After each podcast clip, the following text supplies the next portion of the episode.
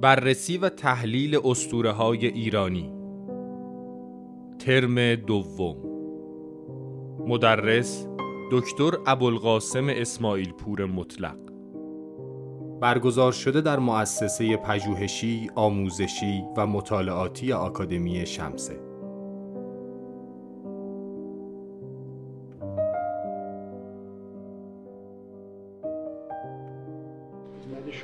بشه من یه مقدمه عرض بکنم. خواهش می‌کنم. یا خدمت شما اینکه در این دوره چه خواهیم کرد.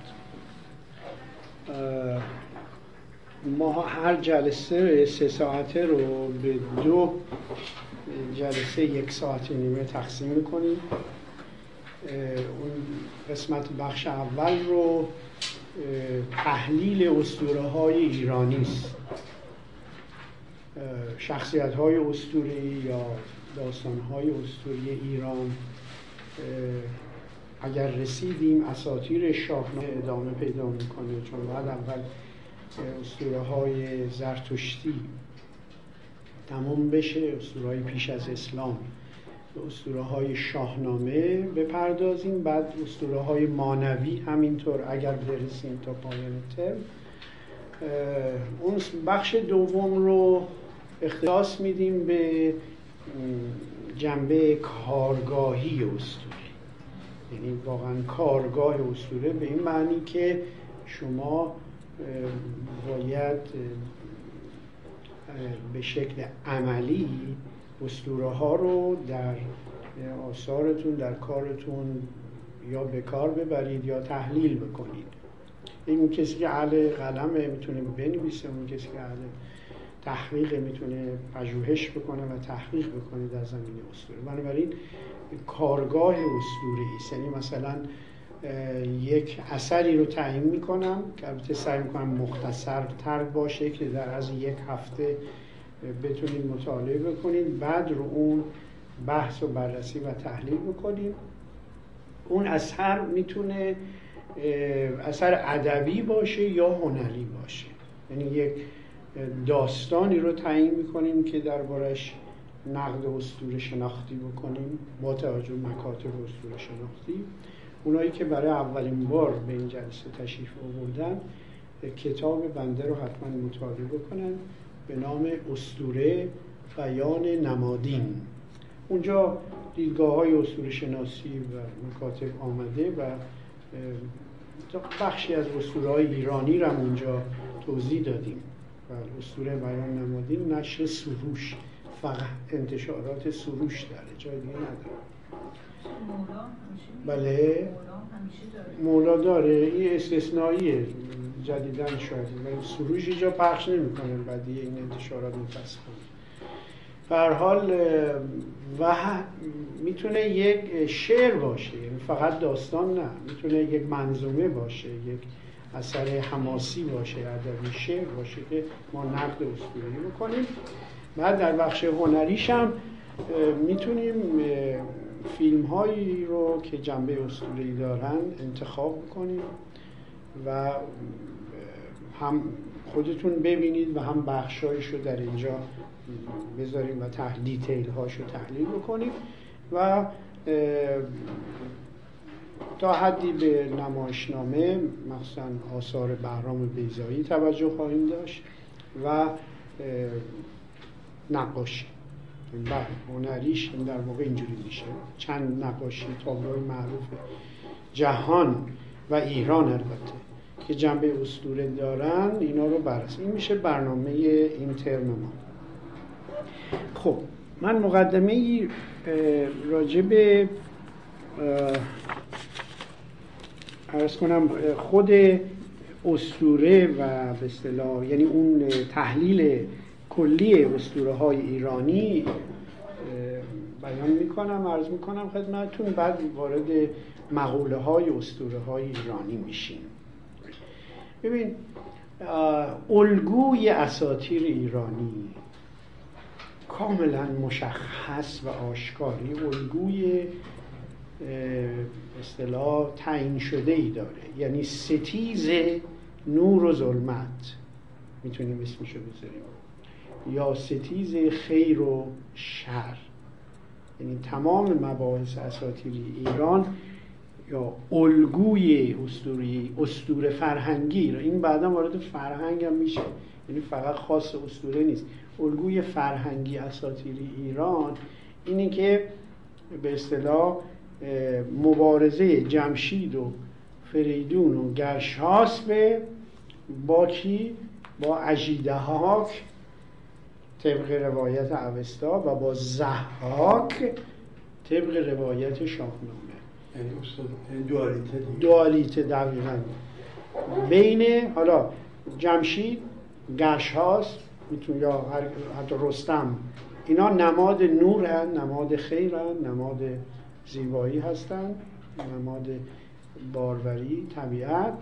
و اجیده هاکه اوستا میشه اجیده هاکه اجیده هاکه یه نوع اجده هاست که به غلط میگن اجده ها تلفظ می‌کنن برای اینکه اجیده هاکه ما داریم نه اجیده هاکه اجیده ها و زهاک داریم.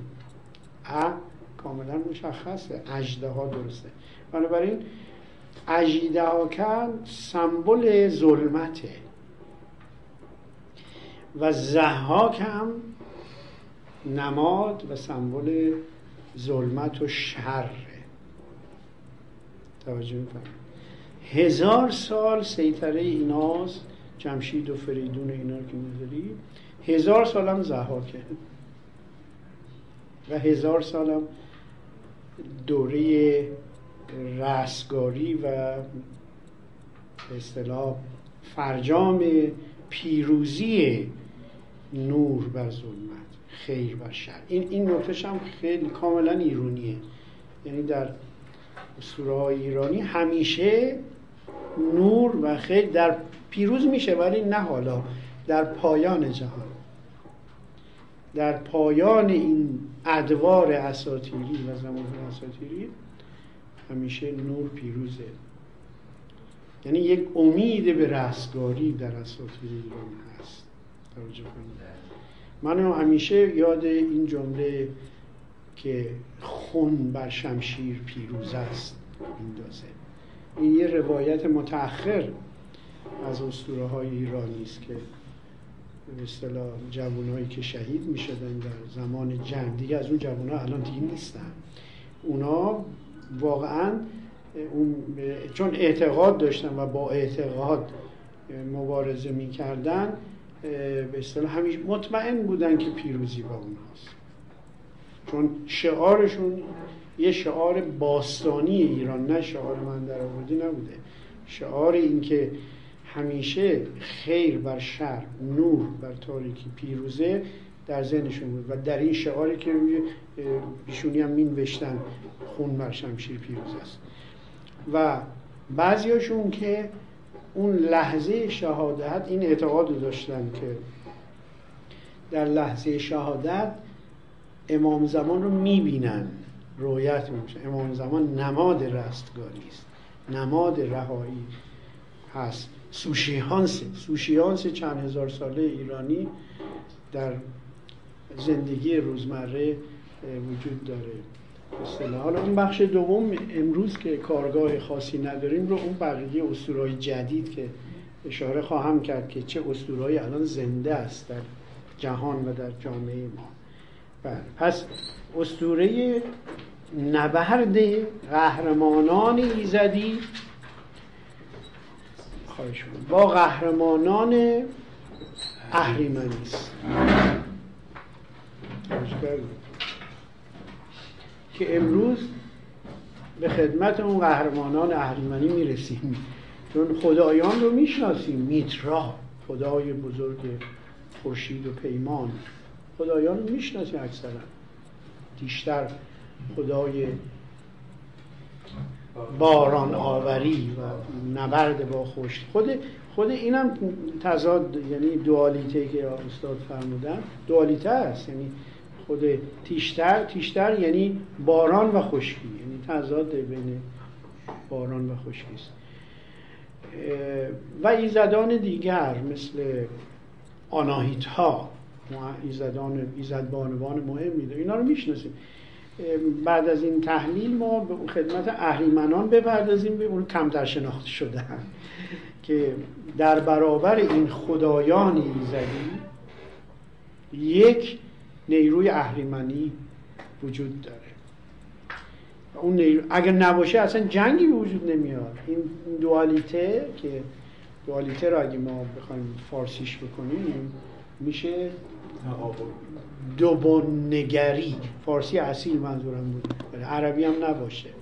آره دوبونگری اصطلاحی است که استاد مرحومم مرداد بهار میشه بکار دوبون نگری فارسی اصیل و قابل فهم.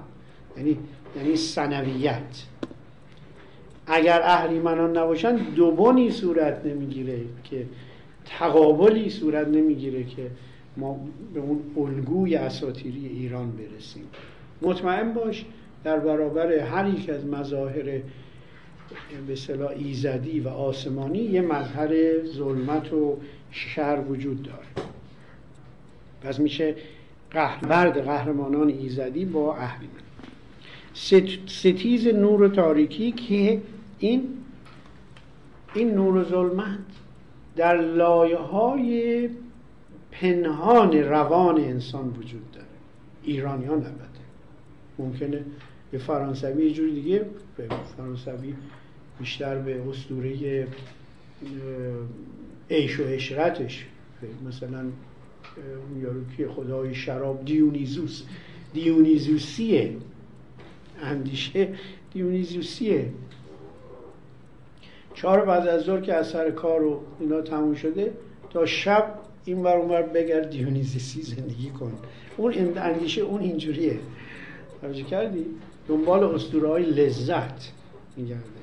ولی در جرفای روان ایرانی این نور و ظلمت همیشه هست.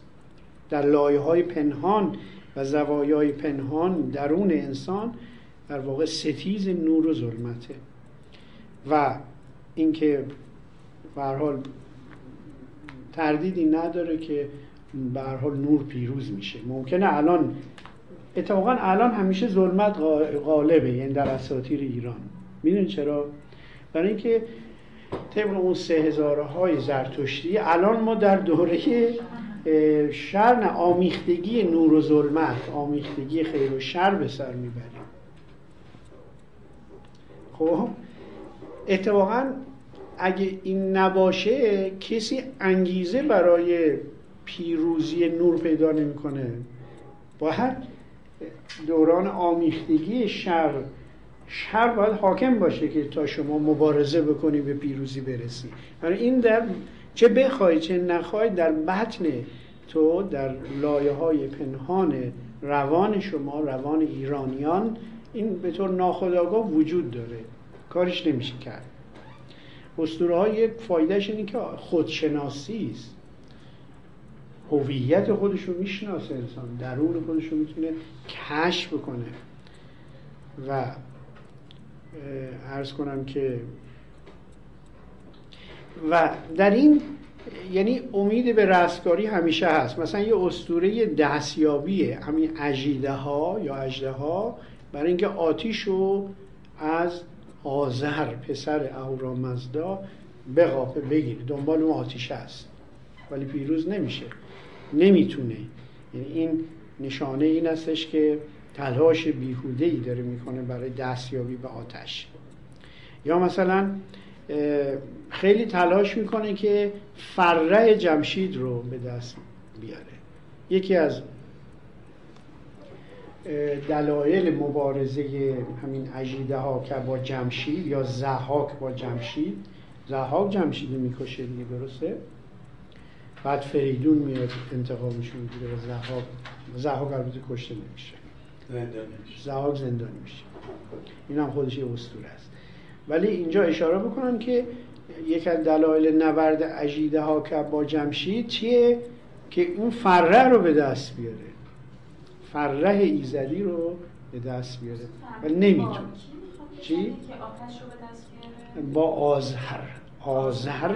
آره آذر پسر اهورامزداست.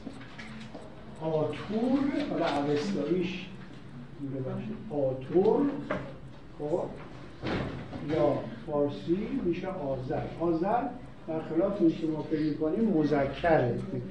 مؤنثی نیست. پسر اهورامزداست. آذر. آذرآبادگان و آذربایجان از این اسطوره گرفته شده نام آذربایجان. آتش مذکره ولی مثلا آب, آب مؤنثه آناهیتا آب مؤنث. آره یعنی می‌خواد اجیده که همش دنبال این آذره که آتش ازش بقاپه و به چنگ بیاره اما او مبارزه می‌کنه و این رو به راحتی در اختیار شر نمی‌گذارد. این اسطوره پرومته یونانی ها به شکل دیگری در واقع همون چیز آتش یعنی پرومته آتش رو از خدایان که آتش چون خاص خدایانه نه مال آدم ها نبوده. آتش یک نیروی خورشیدی داره. آتش اصلا خود خورشیده می‌دونستیم خود خورشیده. چرا؟ برای اینکه در واقع این خورشید منظومه شمسی کهکشان منظومه شمسی ما از اون جدا شدیم دیگه. یعنی ما یه پاره ای از تن خورشیدیم. همین من تو. از در چرخش خورشید یه سری کورا کورا سیاراتی از جدا شدن دیگه. تریلیون سال پیش. اینا رو حساب کردن دقیقا چند سال پیش. خب؟ بعد این کره زمین سیاره این سیاره آبی چون از بالا که نگاه می‌کنید سیاره آبی رنگه این سیاره آبی. خب؟ ما خودمون آبی نمی‌بینیم. ولی مثلا از کره مریخ به ما نگاه کنن این سیاره آبی و خیلی زیباست. به این کم کم سرد همون گدازه بود. از اول گدازه خورشیدیه سرد میشه سرد میشه. می‌دونی؟ بعد اون وسطش ولی هنوز آتیشه دیگه. مرکز زمین چیه؟ آتیشه که گاه داره از این قله دماوند دودش میاد بالا. درسته؟ آتیش هم گاهی در اثر آتش فشان ها بفرمایید. خواهش می‌کنم. خوب رسیده هنوز خیلی چیزی نگفتیم. مقدمه است همه و واقعا ما خورشیدیم. اون اگر مرکز زمین خورشیده یعنی ما خود خورشیدیم. بعد آتیش هم از اون به دست اومد دیگه. آتیش هم از گدازه های سنگی بر سنگی زده شد آتیش آتیش در واقع واقعا پسر اهورامزدا است یعنی خداست. بیهوده نبوده که ایرانیان خورشید رو ستایش می‌کردن خورشید خدا میایه یعنی واقعا شما تصور کنید یک هفته خورشید نباشه. نابودی از این جنبنده نمیمونه. بنابراین خداست. در نه تنها در اساطیر ایران بلکه در بین النهرین شمهش خدای خورشید. آپولون در خورشید خدای خورشید. نمی‌دونم در هند کیه خدای خورشیدش؟ سویتری. سویتری خدای خورشید. هر جای جهان بگردی یه خدای خورشیدی هست. برای اینکه سرم آتیش به با خورشید مرتبطه. اینکه آتیش در آذر داره منظورش این نیست که یه پاره آتیش داره می‌خواد اونو بدزده. نه. در واقع سرچشمه هستی رو می‌خواد ازش بدزده و نمی‌تونه. برای اینکه آتیش نماد الوهیته نماد ایزدانه نماد کهکشانه این این چیز اهورایی است نباید بدزدش. دست آذر. ولی اون چیز بعد از آتیش ارز کرد فره ایزدی بعد. فره جمشید. یعنی نبرد عجیده ها که و ها برای فقط برای این نیست که جمشید رو بکشه. می‌خواد اون فره ایزدی رو به دست چون فره ایزدی هم یک گوهر آسمانی مثل آتیشه. فره ایزدی. این با فروشی متفاوته. فر... فروهر و فروشی که میگیم فروردین اون یه چیزی دیگه است. فرح ایزدی یه چیزی دیگه است. ما آدمای عادی هممون صاحب فروهر هستیم. این فروهر یه روان یه روح انسانه. ولی صاحب فرح ایزدی که نیستیم که. فرح ایزدی ویژه ویژه قهرمانان و برگزیدگانن اینی که دنبال اون فرح ایزدی است. خب این بفرمایید. اینا همه در حوزه پیشدادیان داره اتفاق میفته دیگه. بله چون پیشدادیان کهنترین مرحله اساتیر ایران. یعنی قبل از پیشدادیان کسی نداره. بله البته قبل از پیشدادیان می‌تونیم به اسطوره های دینی اشاره بکنیم. آفرینش. بله آفرینش خود هرمز. شما در پیشدادیان که هرمز ندارید که اهورامزدا یا حتی میترام ندارید خب؟ بنابراین ما به دو دسته تقسیم می‌کنیم. اسطوره هایی که مربوط به آفرینش و دین و جهان شناخت دینیه که بیشتر اسطوره های زرتشتی میشه و فرح ایزدی از اونجا مطرحه. یعنی فرح ایزدی دست هرمزده یعنی یک جوهر الهی است که استثناا مثلا به زرتوش داده میشه.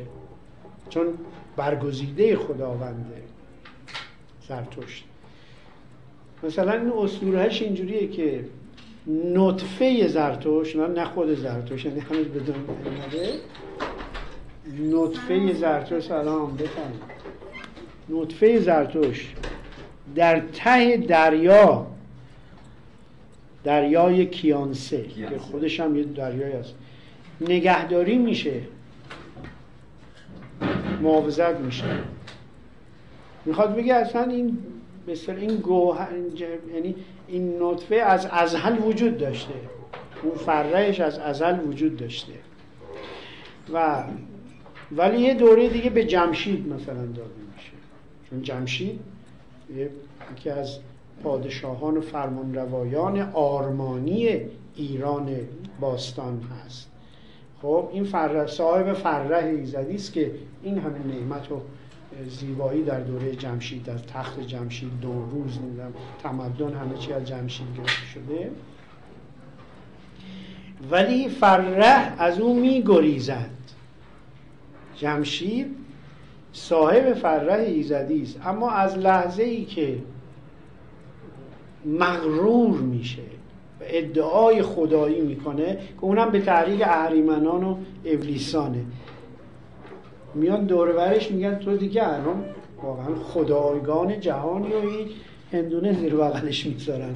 و اینم میگه بر من که پادشاه همه جهان هستم و این همه نعمت رو چون در دوره جمشید نه مرگ بود نه پیری نه درد هیچی نبوده همه خوشبختی کامل بوده. فکر کرده دیگه خداست. از وقتی ادعای خدایی می‌کنه و به آسمان میره می‌دونی که به آسمان میره. ولی با کله سقوط می‌کنه. بله بله. این جمشید هم همینطوره. به کمک اهریمن و دیوان میره به آسمان. و چون میگه من خدا میگم با تو آسمون باشم. خب بنابراین فره از او گرفته میشه. فره اینجوری نیست که همیشه به کسی داده. باید اون ویژگی و شرایط اون فرهومند بودن رو داشته باشه. خب؟ ازش گرفته میشه به مهر می‌رسه. از مهر بعدا به گرشاس می‌رسه. گرشاس یکی از قهرمانان بزرگ اساتیری ایرانه که پهلوانی ها می‌کنه. بعد به خواب ابدی فرو میره همین گرشاس. در پایان جهان از خواب بیدار میشه و زحاک رو می‌کشه. زحاکی که به بنده در کوه دماوند. چرا زحاک کشته نمیشه؟ این اسطوره ایرانی است. خب؟ تمام قهرمانان یونانی و رومی همه کشته میشه اونجا اصلا مشکلی نداره. مثلا پهلوانش هم مثلا کشته میشه. ولی اینجا زحاک با اونکه مغرور میشه یعنی فریدون فاتح زحاک پیروزمند سعود ولی نمیکشدش چرا؟ به دو دلیل.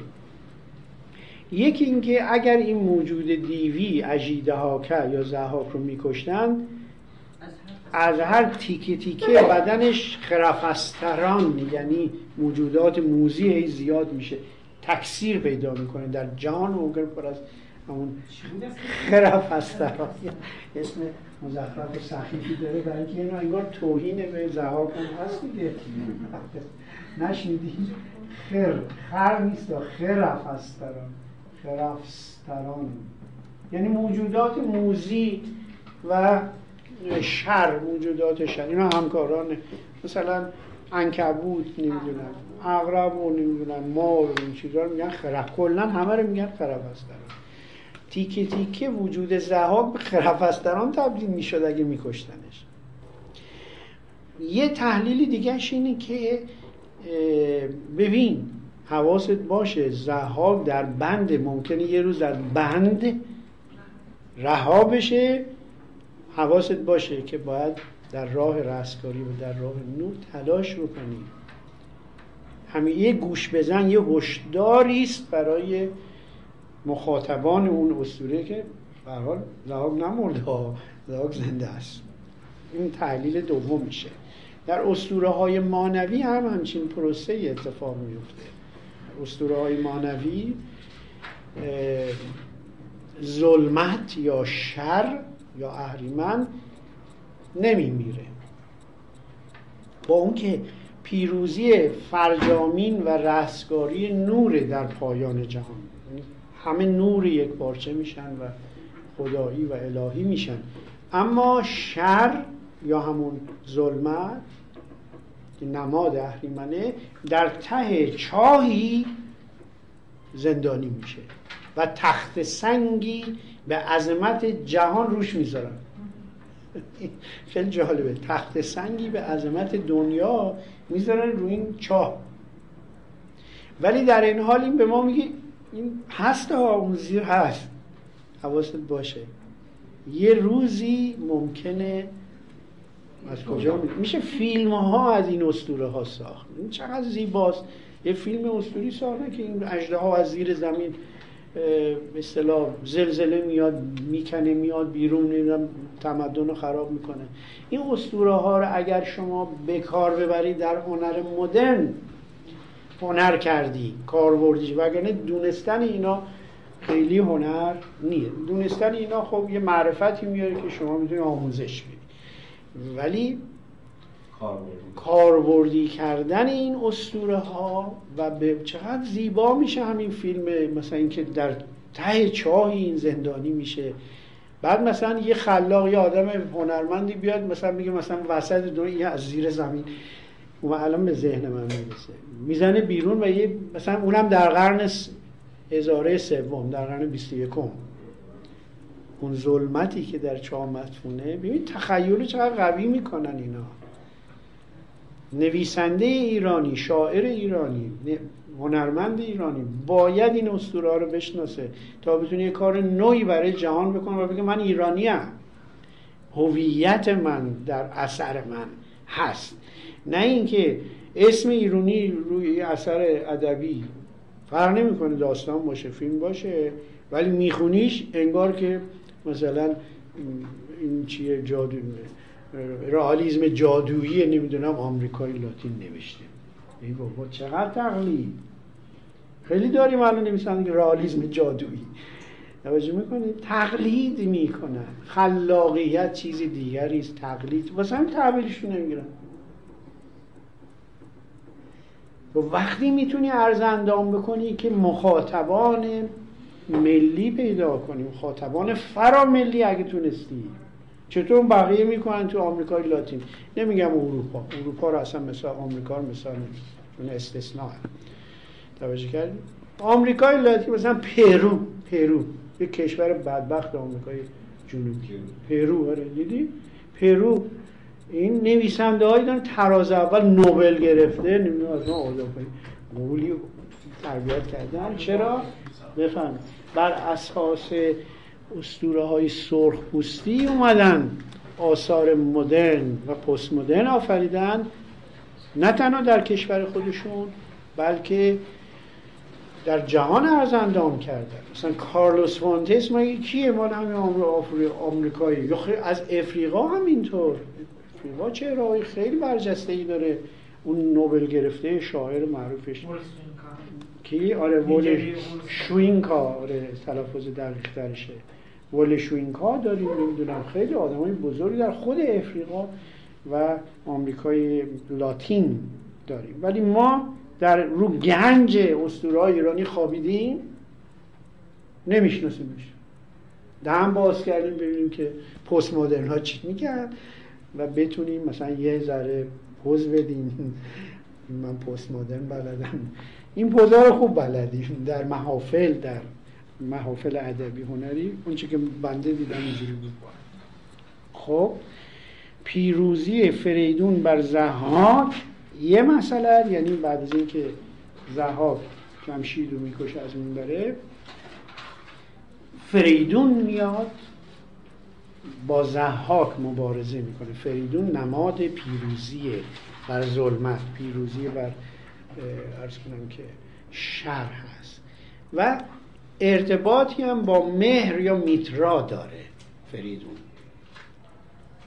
حالا بعضی ها حتی تصور کردن میگن فریدون میترایی بوده زرتشتی حالا این بحثا به نظر من درست نیست برای اینکه اینا چهرها اساتیری هم خیلی مهم نیست که شما ثابت کنی این دینش چی بوده.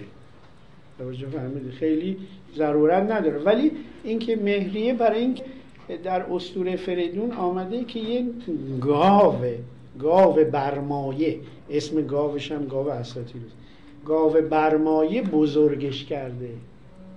در دامان گاو برمایه پرورده شده. مثلا به, به میترا ارتباط میدن که چیز میترایی داشته. و ارتباط اون با جشن مهرگان. جشن مهرگان یکی از روایتاش اینه که جشن پیروزی فریدون بر زحاکه مهرگان هم جشن میتراییه. اسم میتراییش بوده میتراکانا. میتراکانا. یعنی جشن مهرگان میترا از توشه. اسامی قدیمی که مرداد دارن مرداد اول مرداد پادشاهان اشکانی بودن. اینا اسمشون میتراداتا بوده. یعنی اصلا میترایی بودن اینا. قویا می‌تونید بگید که مثلا زرتشتی هم نبودن. میتراداتا. داتا. این میتراداتا شده مرداد. یعنی آفریده میترا. مرداد یعنی آفریده میترا. داد به معنی آفریدنه. اون معنی داد و عدالت اینا نیست. یا قانون هم معنی میده. داد اون پیش دادیانی که فرمودید. پیش دادیان یعنی پیش قانون ولی این داد یعنی آفریدن. یه دادی داریم که آفریدن من مثلا بغداد. بغداد یعنی آفریده بغ بغ یعنی خدا. اینه. مرداد یعنی آفریده میترا. میترا. خدای خورشید. بله. خب خواهش بود. توجه نه تو ما دوست داریم بحث در بگیره تو کلاس. دوره پیش ها چی که در فردوسی اومده در واقع زیاد بحث میترا و مهر و اینا نیست. نه نمی‌تونه. روی جمشید و کیومرس و ایناست که هر کدوم نماینده کشاورزی و آهن و از اینا. یعنی این منظری که الان شما توضیح می‌دید در واقع قبل از اون چی که در شاهنامه تو آره. بله قبل از اون. اینا مربوط به اوستاست. بله. ببین ما اسطوره ها رو تقریبا می‌تونیم به سه دوره تقسیم کنیم. یه دوره اوستایی باستانی اسطوره است. یه دوره میانه که متون پهلوی زرتشتیه. دوره سوم شاهنامه حماسه که من متون اسلامی را بهش اضافه فقط شاهنامه نیست. تواریخ اسلامی آثار ادبی دوره اسلام. شما می‌تونید منطقه را از ببری از تاریخ فرهنگ موجود این دوره اسلامی دیگه. خب اینجوریه. پس وقتی بحث می‌کنیم میترا اینا مربوط اون دوره اوستایی و دوره اول میشه. همه اینا هم ضمنا به هم مربوطن. اینجوری نیست که در خلع شکل گرفته باشن. بنابراین جشن میتراکانا و حتی نبرد کاوه حالا چون روز شاهنامه هم فردوسی بزرگم فرد بس برداست بعد نیست که یه مقدار وارد این عنصر ناخودآگاه شدیم دیگه. فردا هم من سخنرانی ساعت دو در پژوهشگاه علوم انسانی دارم راجع ساختار اساتیری شاهنامه. فقط راجع شاه یه دوست دیگه هم سخنرانی بود چیز. دیگری بله. پژوهشگاه علوم انسانی کردستان. بله بغل آسپ اون برجای آسپ اگه وقت داشتید بیایید داره اونجا. همون چیزی داره سالونی داره سخن. ساعت دو تا سه و نیم چهار سه و نیم در بله.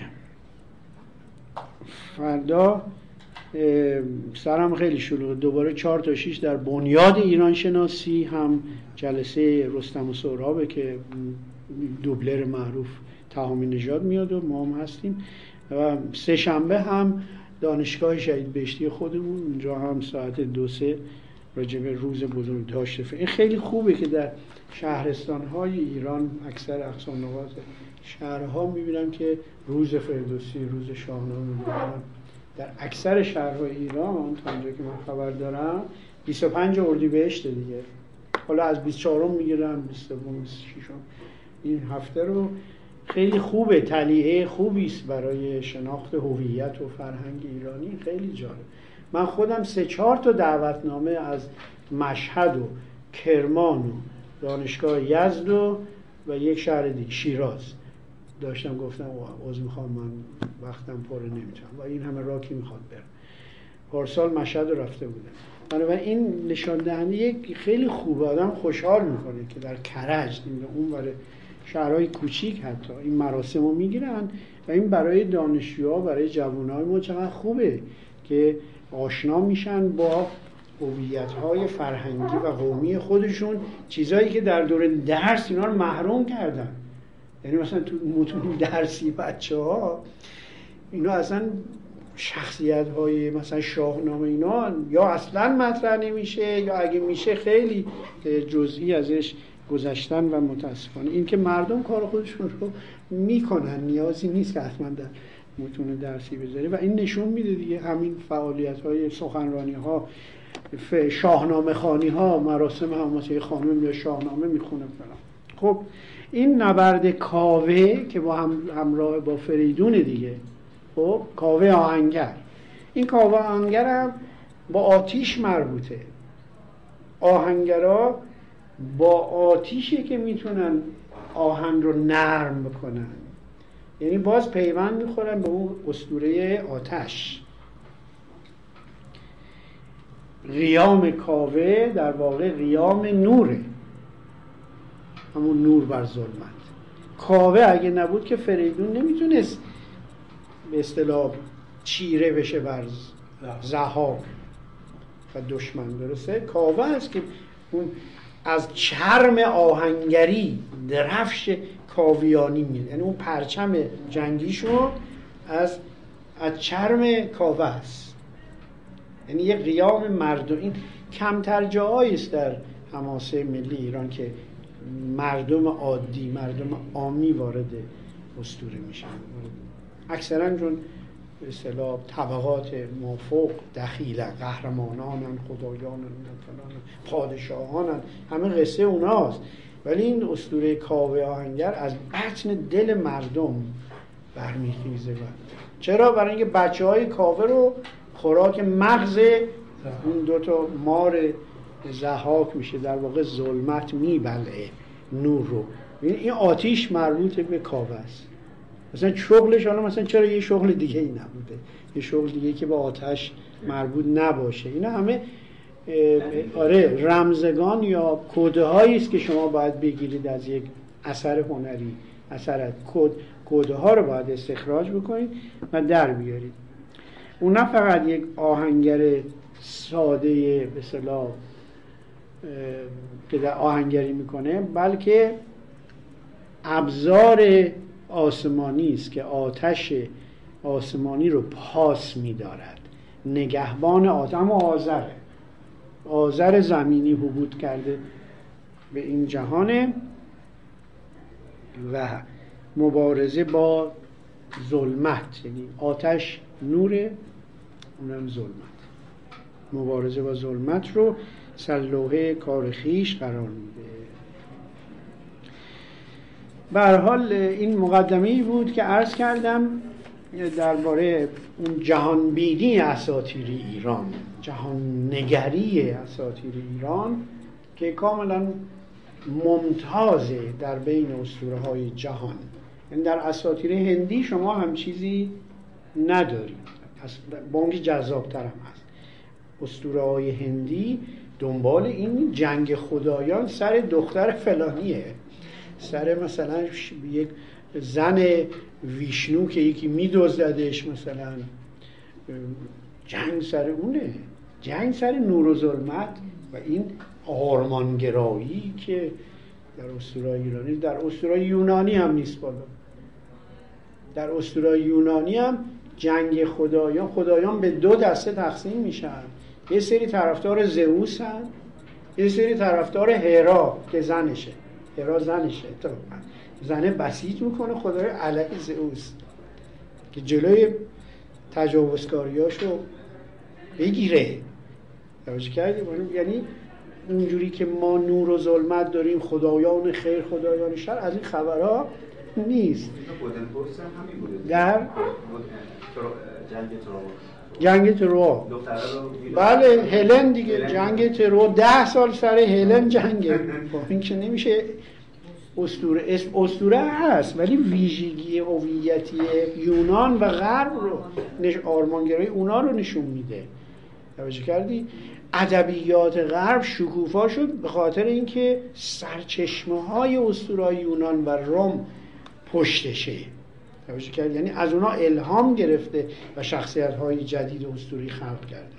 ما اسطورهش رو قشنگترش هم داریم ولی الهام نگرفتیم یا بازایی نشده. بفرمایید. کی بود؟ بفرم نوع نگاه ایرانی که همزمان با رانده شدن آدم از بهشت و روی زمین. بله. و این نوع نگاهی که فرمودید نور و ظلمت همین دو دویونه چجوری میشه که این شکل می‌گیره و در جاهای دیگه متفاوته. مثلا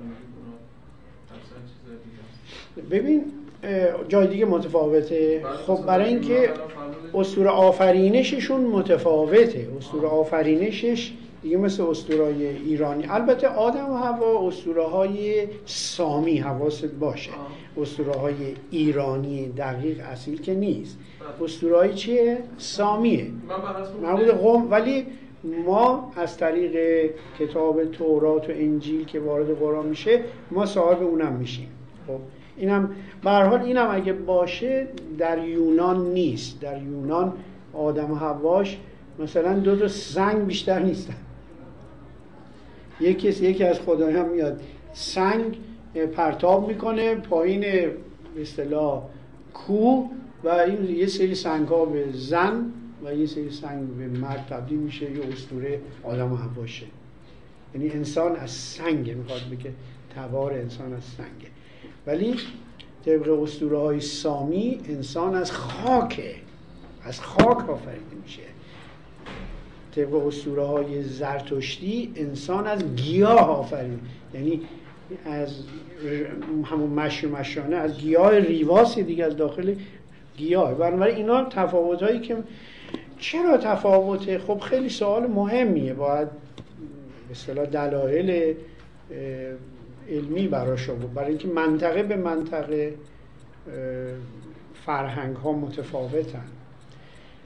نوع برداشت انسان های اون منطقه با توجه به بافت جغرافیایی متفاوته. اینا هم باید در نظر بگیریم. مثلا ما که در یک کشور نیمه خشک و نیمه کویری حالا نیمه طبیعت و بیشتر خشکیه در ایران از قدیم دیگه. نیمه کویریه. نه کاملا کویری مثل عربستان. ما کاملا کوی... نیمه کویری هستیم. ایزدان و ایزدبانوان ما متفاوت با چین که از شمال و جنوب و شرق و غربش پر طبیعت. می‌بینه عجب شانسی این چینی دارن هر جوش نگاه هند هم همینطوره. به جز یه قسمت را... راجستان. همه جاش طبیعت و آب و جنگل و مشکل چیز ندارن که الهه آبها و الهه تیشتر و فلان داشته باشن بنابراین دلایلش اینه. بافتهای اقلیمی، جغرافیایی، فرهنگی، نژادی همه اینا موثره. نژاد زرد با نژاد سفید با نژاد سیاه اسطوره های متفاوت دارن. بفهم تفکر آرمانگرایی از کی وارد فرهنگ ما ایرانی شده؟ یعنی از داریم از دوره زرتشت داریم بیشتر. نه قبل از زرتشت نداریم. از قبل از زرتشت که میترائیز بوده این آرمانگرایی نداره ولی از دوره زرتشتی بیگمان شروع شده. یعنی اینکه و خود زرتوش این آرمانگرایی رو به وجود میاره. چون و برای این کارم مبارزه می‌کنه. یعنی مقان قبل از زرتوش خب که خیلی هم مهمن و مطرحن. یعنی مثلا ده نفر به ایدئولوگ مثل زرتوش داشتیم. کوی ها و کرپن ها اسمشون از زعوتر. مثلا زرتوش خودش یه زعوتر می‌دونه.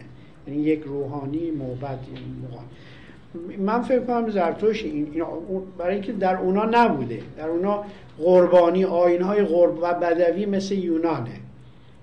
قربانی های خونین مثلا برای دیونیزیس قربانی بکنن بعد به اصطلاح کارهای خیلی مثلا هم خشونتبار هم جنسی هم شرابخوری و این چیزا آینای دیونیزوسی بهش هم در هند و یونان وجود داره ولی در ایران زرتوش جلو همینا رو می‌گیره. زرتوش آرمانگرایی به اصطلاح انتظایی و معنوی رو به وجود میاره. واسه همینی که بعدا اون آرمان ها تا حدی در متون اسلامی و عرفانی ما حفظ شده. اون آرمانگرایی که در عرفان ما هست دیگه. کاملا یعنی در عرفان ما هفت مرحله یعنی سالک باید اون هفت مرحله اصطلاح در منطقه تل دقیقا آمده. طلب و نمی‌دونم فلان مرحله داره. و مرحله نهاییش که چیه؟ فنا. منطقه فنا فنا. بنابراین همین آرمانگرایی در اسلام دارید متأثر از فرهنگ ایرانی به نظر من. و واسه همین که اینقدر عرفا در ایران رشد کردن. چرا در کشور عربی این همه عارف و صوفی داریم آدم های بزرگ فیلسوف داریم ابن خلدون داریم ابن رشد داریم. خیلی داریم ها؟ ولی چند تا مولانا داری بین عرب علت این استش که اون آرمانگرایی که میفرمایید در ایران باستان بعد از اسلام اینا در هم ادغام شده. به آمیزه شگرفی از فرهنگ رو در دنیای باستان رقم زده که واقعا همه میمونن توش. اینجا میشه با همین نظریه مالینوفسکی مطابقتش داد. که بگیم حالا این اصوله هایی که اصوله های زرتشتی که دنبال آرمانگرایی بودن. خب. این همینطوری یک نسل به نسل منتقل شده و هنوز که هنوزه در ناخودآگاه ایرانی ها باز همون وجود داره.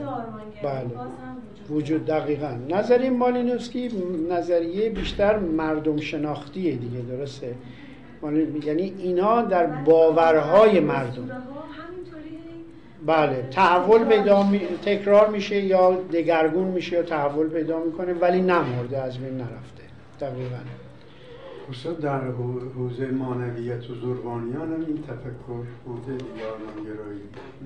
بین مانویان که خیلی خیلی بوده زربانیان زربانیان هم بله. برای واسه همین این مانویت و زربانیت به عنوان دو گرایش عرفانی در دل زرتشت به وجود میان ما بر علیهش حالا بر علیهش اونا قیام می‌کنه که مانی رو می‌کنیم بر آره مانی هم همینی میگه. مانی یک نوع رستگاری آرمانی. در مانویت هم می‌تونید همین تئوری مالینوفسکی رو پیاده ببین گفتم که شما باید یک دیدگاه یا مکتب اسطوره شناختی رو بگیرید بعد تحلیل بکنید پیاده بکنید در اسطوره های ایرانی. دقیقا چرا اینقدر ما آرمان خواب و آرمان گراست خود ما ها اصلا کاری به اسطوره نداریم. خود ما ایرونیان. کاملا آرمان خواهیم. واسه همین احساساتی هستیم. بیشتر احساساتی هستیم تا عقلگرا و خردورز. هستیم خردورز ولی کدوم غلبه داره؟ اینو بگو. توی بحث احساسات غلبه می‌کنه. یا تا آخرش واقعا منطقی و استدلالی باقی میمونه. این یه واقعیت خودمونه. این نتیجه همون ایدئالیزمه آرمان خواهیه سیاسفید دیدن هم هست. اون یه بحث دیگه است. بله. کمی از اسطوره گرفته شده همین اون دوالیسمی که فرق بله. مثلا اون در سیاسفید بودن ما. بله. آره. یعنی مثلا یا شر شره یا نور نوره. یا امام حسین یا شمره. یعنی خلاصه وسطی نداره. این یک آرمانگرایی است که از دوره زرتشت در ایران به وجود میاد. بعد در دوره مانی و مزدک هم مزدک هم به نور و ظلمت خواهد بود. نه فقط زربان.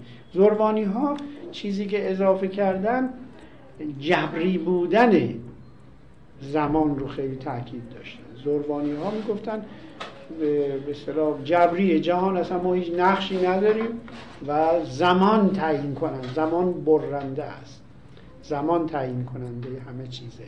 اینکه یه تفاوتی با زربانیسم خب حالا به خدمت اون اهریمنان بپردازیم. اینکه در مقابل این نور و این خدایان ایزدی در اساطیر ایران اونا بینقش نیستن پس باید بشناسیم. یعنی باید میگه همیشه خواهی خودتو خوب بشناسی دشمن تو خوب بشناس اگر دو...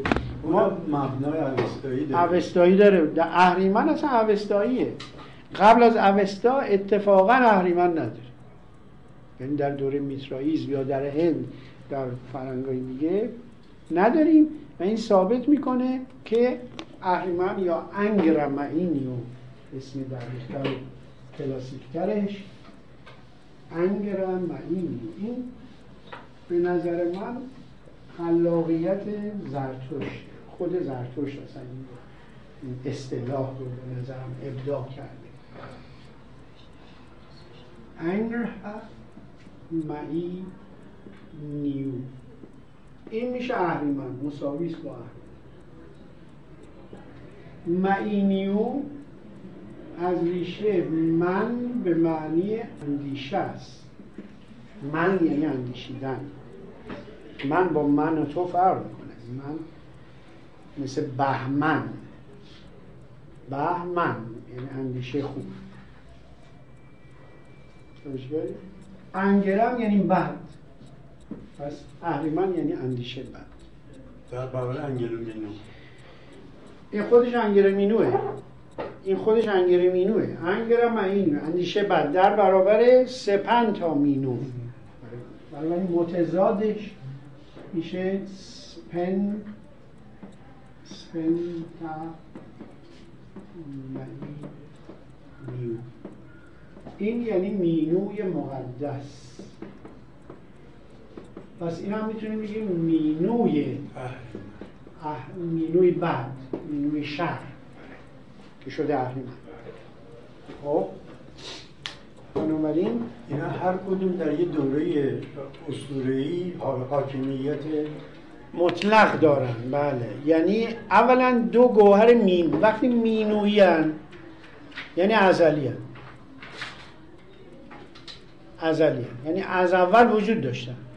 این دو گوهر همزاد هم هستن. این خیلی جالبه. در آغاز این دو گوهر همزاد یعنی انگار مثل دو قلوی آفریده میشه. وجود دارن مثلا آفریدم نمیشن وجود دارن خب؟ هرمزد بر این دو نظارت داره. هرمزد که همون اهورامزد هرمزد بر این دو مینو نظارت داره. به همین همونایی که اون پایین تخم مرغ کهکشان آفرینشون پایین پایین پایین انگرم مینوه دیگه. از این تو میترائیسم هم چیزی اصلا نیست. نه نداره فقط آف چیز زرتشتیه. کاملا معلومه که آفریده ذهن خلاق زرتشته. که ولی زرتشت از یه جهت یکتا پرسته برای اینکه هرمز رو خدای بزرگ در رأس این دوتاست هیچ وقت سنویت نمیشه. خود خود زرتشت. نه زرتشتیت بعدی. دو چیزه. یکی آین خود زرتشته. خود زرتشت. آین زرتشت. یه چیزی داریم به نام زرتشتیت. یعنی آین زرتشتی. یعنی مغان زرتشتی. بعدا اومدن اون آموزه اصیل و نژاده خود زرتشت رو تغییر دادن. مثل هر دینی. اگر این اسلامی که ما داریم عین اون اسلام پیغمبری ما یا مسیحیتی که وجود داره عین اون واقعا مسیحیتی که مسیح حضرت مسیح گفته. اون میگه آین مسیح بعد مسیحیت کریستیانیتی. زروستریانیزم. یعنی مکتب زرتشتیگری نه خود زرتشت. زرتشت میگه از خدای بزرگه. خب؟ زرتشت هرمز بعد یک تجلی داره که همین جناب سپنتا سپنتامینو. اون برای راحتی میگن سپنتامینو خیلی راحتتر می‌فهمد سپنتامینو. مینوی مقدس یه تجلی هرمزه که این سپنتامینو یه تضادی با خودش داره که بهش میگن انگرمینو بنابراین این آین خود زرتوشه یعنی یکتا پرستی رو ترویج می‌کنه سه هزار سال پیش. خیلی تحول عظیمیه. سه هزار سال پیش همه ادیان جهان چند خدا پرستی از یونان بگیر بین النهرین که نزدیک خودمون نمی‌دونم کجا کجا. هند هم همینطور. خدایان پرستیه. بنابراین ظهور فلسفه زرتوش یک یک تحول در اندیشه بشر نه فقط ایران. ما قدرشون یه تحول عظیمی در تفکر انسانی است که چند خدا پرسته هنوز مثلا هر عنصری از طبیعت رو یه خدا میپندارن جایگاه ایزدان کجاست؟ بعد از این است. ایزدان دیگه خدایان بزرگ نیستن که ایزدان ایزد یعنی آره یعنی مقدس یزد مثل قدیسان. حالا خیلی دیگه بالاتر بریم در حد فرشتگان مثلا. می‌تونی ایزدان ایزدان یزتها اسمشه در اوستا یزتها بعد از خدای بزرگ. بعد از میترا و هرمزد و اینا ایزدان مثلا ایزد چشمه ایزد آب ایزد دانش ایزد نمی‌دونم خرد چیزا. هر مظهری از طبیعت یه ایزدی اینا ایزدان خب؟ ولی در بالاترین رأس جهان تخم مرغی که این جناب گفت اشاره کردن ما میگیم دیگه جهان تخم مرغی شکله. یعنی آسمان یه تخم مرغ عظیم جهانی است. بالاترین بالا بالا بالاترین قسمتش روشنی بیکران هرمزد اون بالا. هیچ کس باش نیست. هرمزد اون بالا بالا. بعد همین امشاسپندانن بعد ایزدانن بعد دیگه انسان ها و اینا همجوری حیوان و گیاه و فلان. خب حالا از ته این تخمر ته این تخمر اون انگرم اینه اهریمنه بله. اهریمنه. بعد تمام دیوان دروجان پریان پریانم آره دیوی حساب میشن و پریان هم چی پریای بوری پری خوب نیستن. اون پری اسلامیه که دنبالشن. اون پری در اسطوره ایرانی پریان دیوی هن. ببین کیه؟ دیوان و پریان بفرمایید. دیوان و دروجان و پریان خب. خب پس اهریمن پایین ترین سطح جهان. همونطوری که هرمز بالاترین نقطه جهان. جهان که چرا؟ هستی کائنات کیهان کهکشان. اون آرمانگرایی که شما فرمودید اینی که در با طی پروسه رستگاری روان انسان به همون بالا بالا بالاترین نقطه نور می‌رسه. این خیلی قشنگه. ببخشید. یعنی هر چیزی که فرم از قبل می‌کنه یا تجلی می‌کنه به عبارتی. بله. یه چیز مثبته که همراه خودش یه چیز منفی داره. بله. یه چیز منفی داره که اون منفیه رو سرنمدارش انگرامین بله الان میگیم بیشتر توضیح میدیم. ببین. اون امشا- امشاسپندان همشون یه معادل اهریمنی دارن. آره یعنی همانطوری که امشاسپندان بعد از هرمز هفت با خودش هفت تا البته شش تا دیگه امشاسپندان که با خود هرمز هفت میشن هفت میگیم کمال دیوان. حالا به جای امشاسپندان به جای اون پس اینجا هرمز امشاسپندان. درسته؟ یعنی هرمز اصلا تجلی شر نداره در واقع. نداره معلومه. خیر مطلقه. خیر مطلقه. بنابراین این ته تهش از کردیم چیه؟ اهریمن اسفل و سافلین بخون پایین پایینه. بعد این امشاسپندان که اینجا داریم اینجا کمال دیوان. کمال دیوان داریم. بعد دیوان دروجان. دروجان پریان فلان. همه اینا همکاران اهریمن استاد این امشاسپندان کسان ظاهرا اومده که زنده میشن جز یه جور مهدویت در آین زرتشتی پیدا نه اون مهدویت مال چیزه. اشاره می‌کنید به, سوشیانس ها سوشیانس ها مهدویته که اصطلاح سه تا خیلی مهمن در سر هر هزاره اوشیدر اوشیدر ما سوشیان اونا سوشیان. ولی امشاسپندان تجلیات خود هرمز در اینی که مثلا اندیشه ای می‌کشه.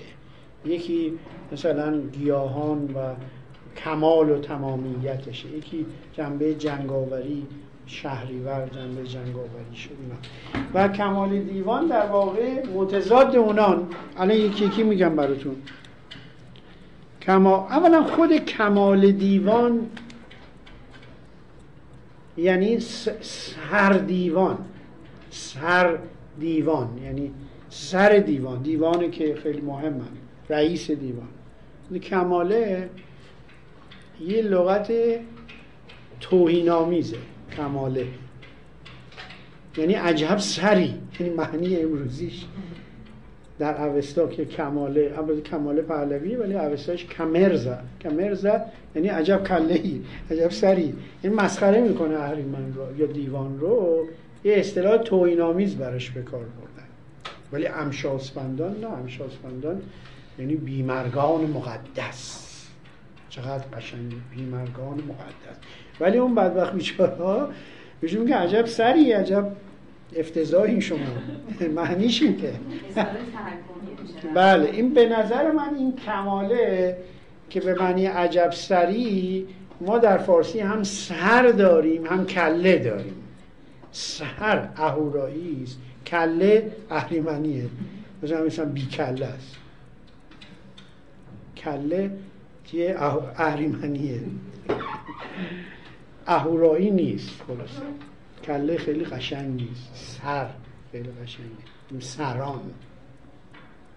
خب این کمال دیوان 6 تا عرض کردم. با خود اهریمن میشن هفت تا.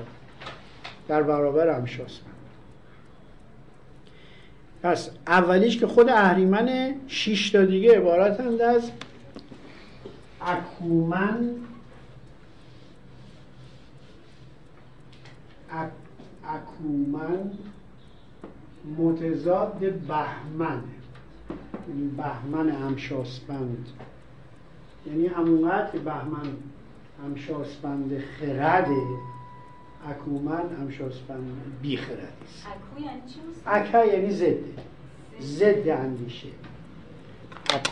شده ولی اصلا اکمنه یعنی مثل جایگاه ایستادنشون هم همون مثل امشاسپندانه ترتیب ایستادنشون. آره به ترتیب دیگه آره. اول بهمن دیگه اول بهمنه اونم اول اکومنه. ببین هرچی متضاد خودش رو ساخته دیگه اسمش هم شبیه. ببین بهمن اکومن. درسته؟ دوم دومی امشاسپند کی بود؟ دو همشاسپند بهرام که نبوده اصلا تو این شیشتا نیست.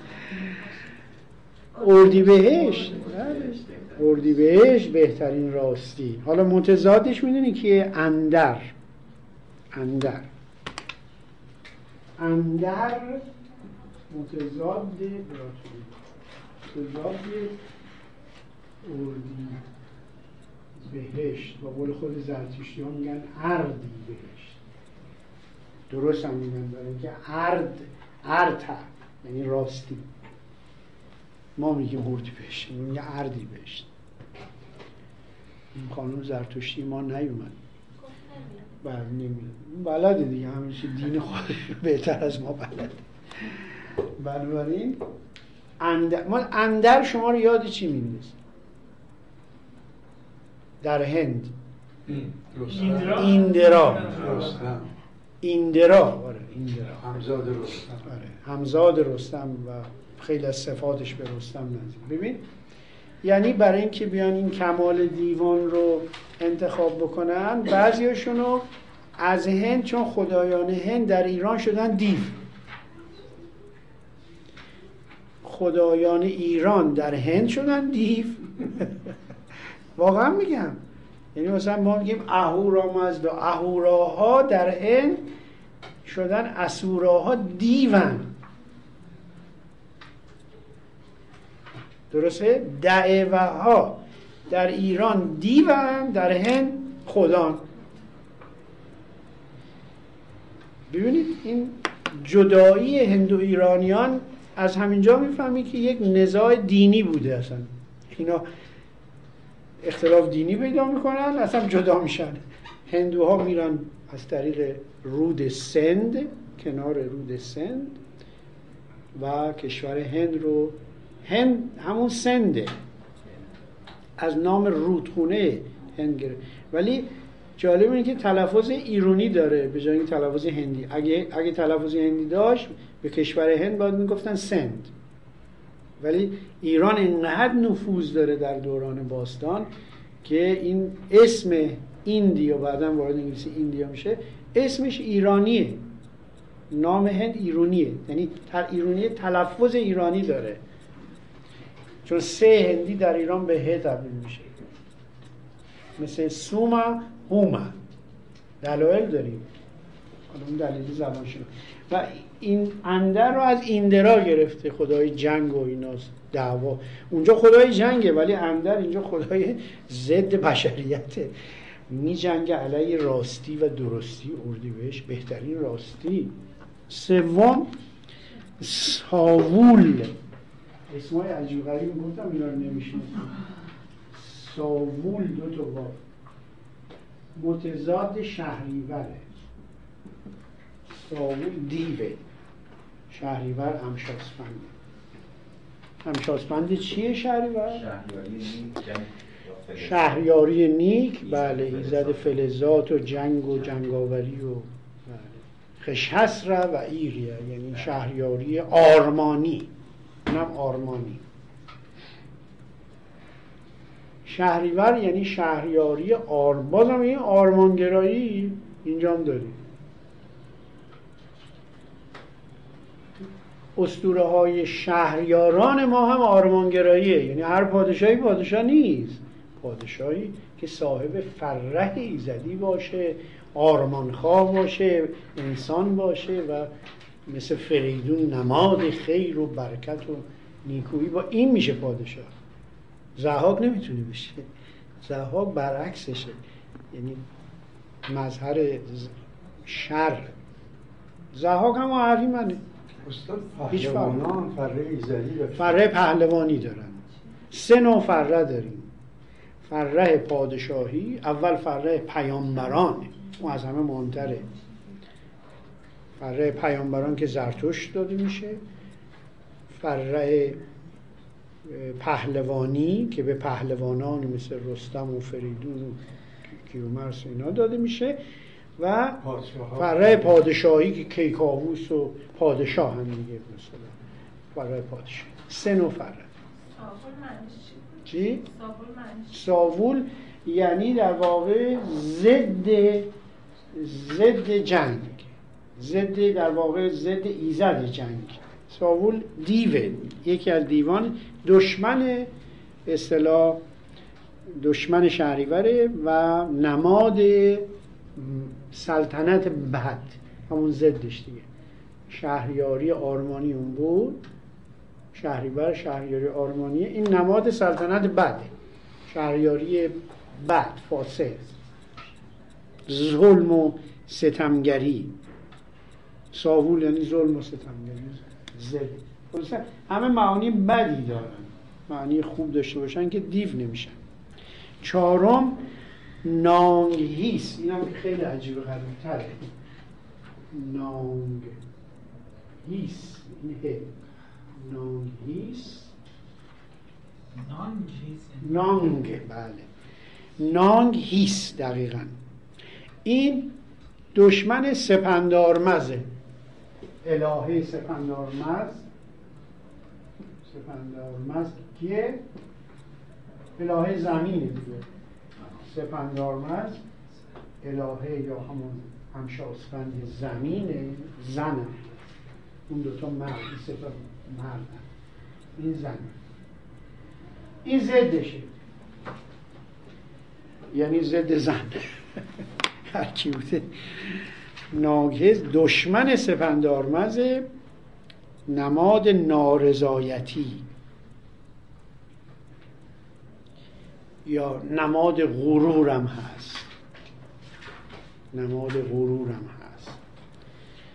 پنجم و ششم تریز و زریز تریز زریز قرینه هم. تریز و زریز مرداد امرداد و خرداد. یعنی متضاد یعنی مساوی نه اینا رو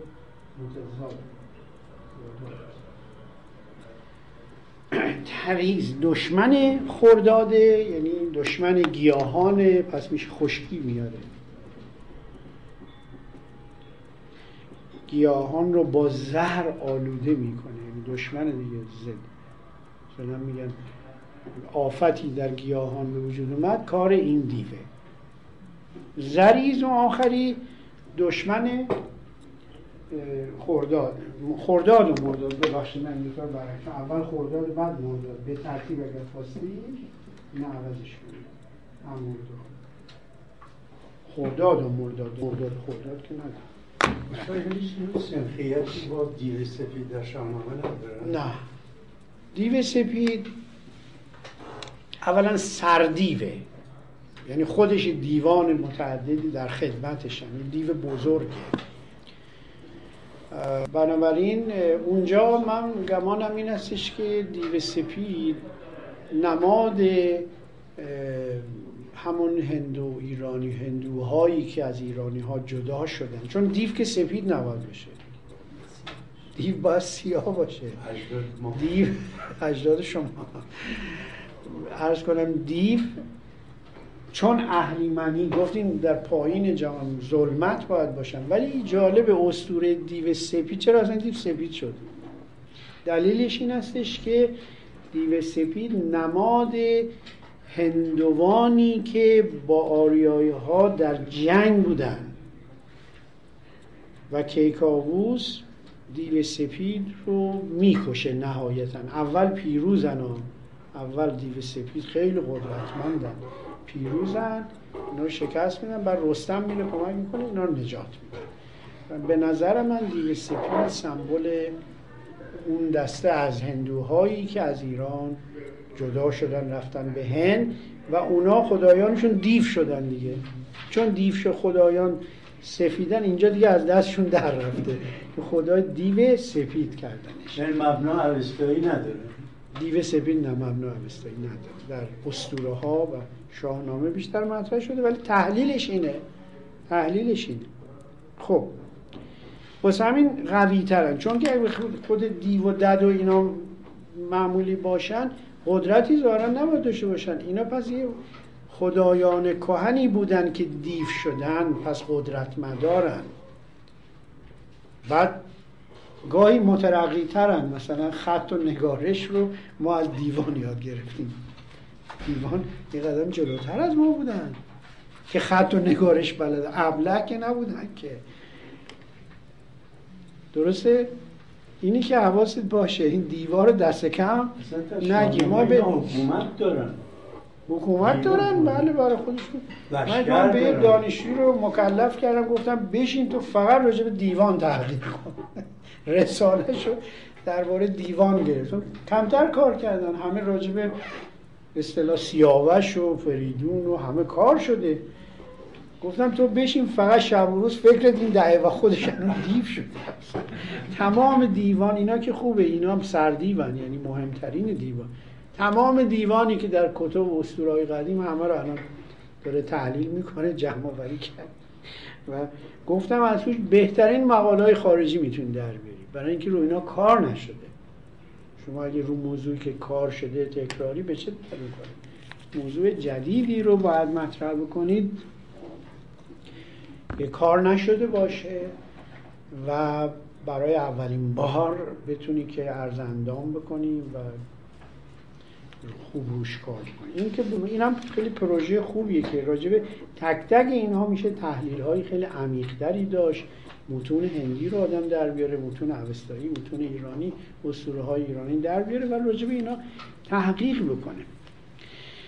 بعد از این شیشتا یعنی الان شیش تا شدن دیگه درسته؟ دو چهار شیش خود جناب اهریمن هم که رئیس این هست میشه هفتا. این هفتا رو میگیم کمال دیوان.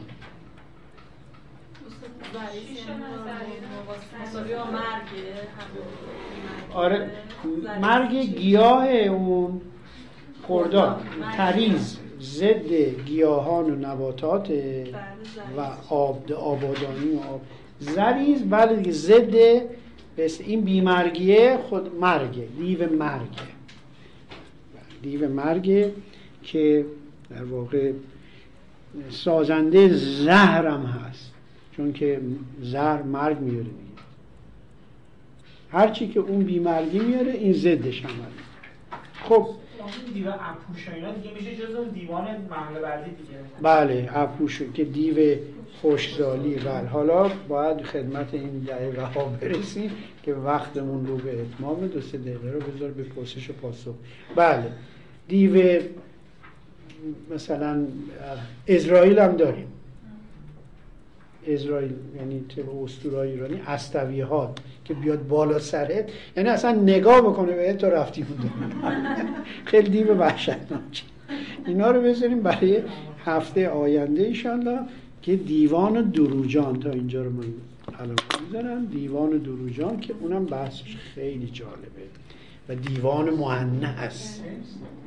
دیوان مؤنث. زن دیوانی که نقش بسیار بسیار مهمی تاریخی.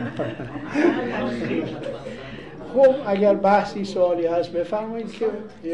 چند دقیقه است. گفتیم که این ترم یادآوری کنید. دو نفر گفتیم اشاره بود یکی میرچا الیادی یکی استروس. گفته نشده. نه این دو تا مونده. کلود استروس مونده و میرچا الیاده خب بنویسم من یادم.